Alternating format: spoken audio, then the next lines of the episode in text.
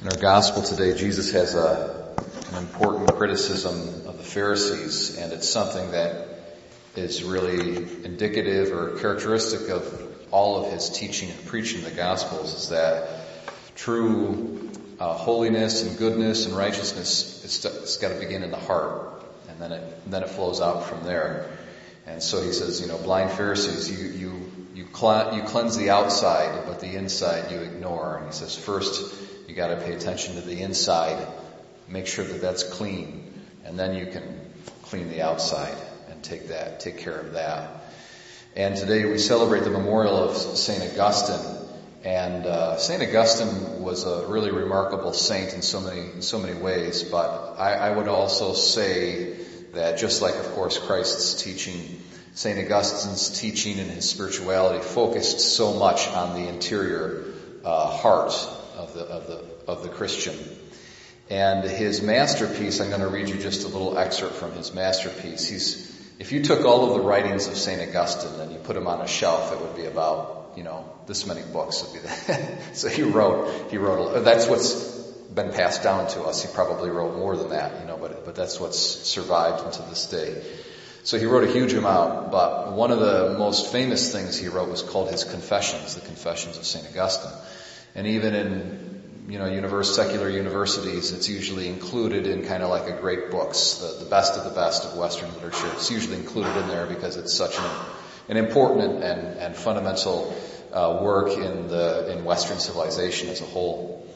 And it's uh, every page of this work of Saint Augustine's Confessions is just so rich, and there's so much to it. One of the things that's very interesting about it, though, is that uh, historians say it's kind of like the first modern autobiography ever written.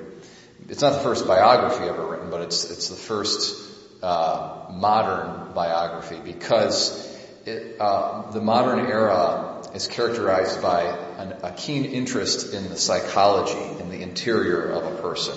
Okay, and actually the Bible itself is not written like that. If you read the Bible, it's always describing what people do and, and how they respond and how they react from the outside, just their behavior. Okay, and then it, it challenges us to infer what's going on interiorly, um, and so that's a neat form of writing.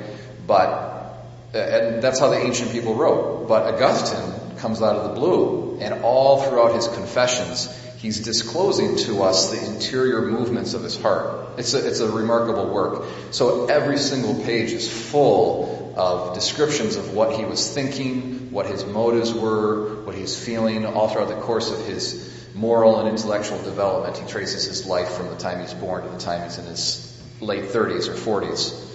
Um, and uh, so again, we see that emphasis on the heart.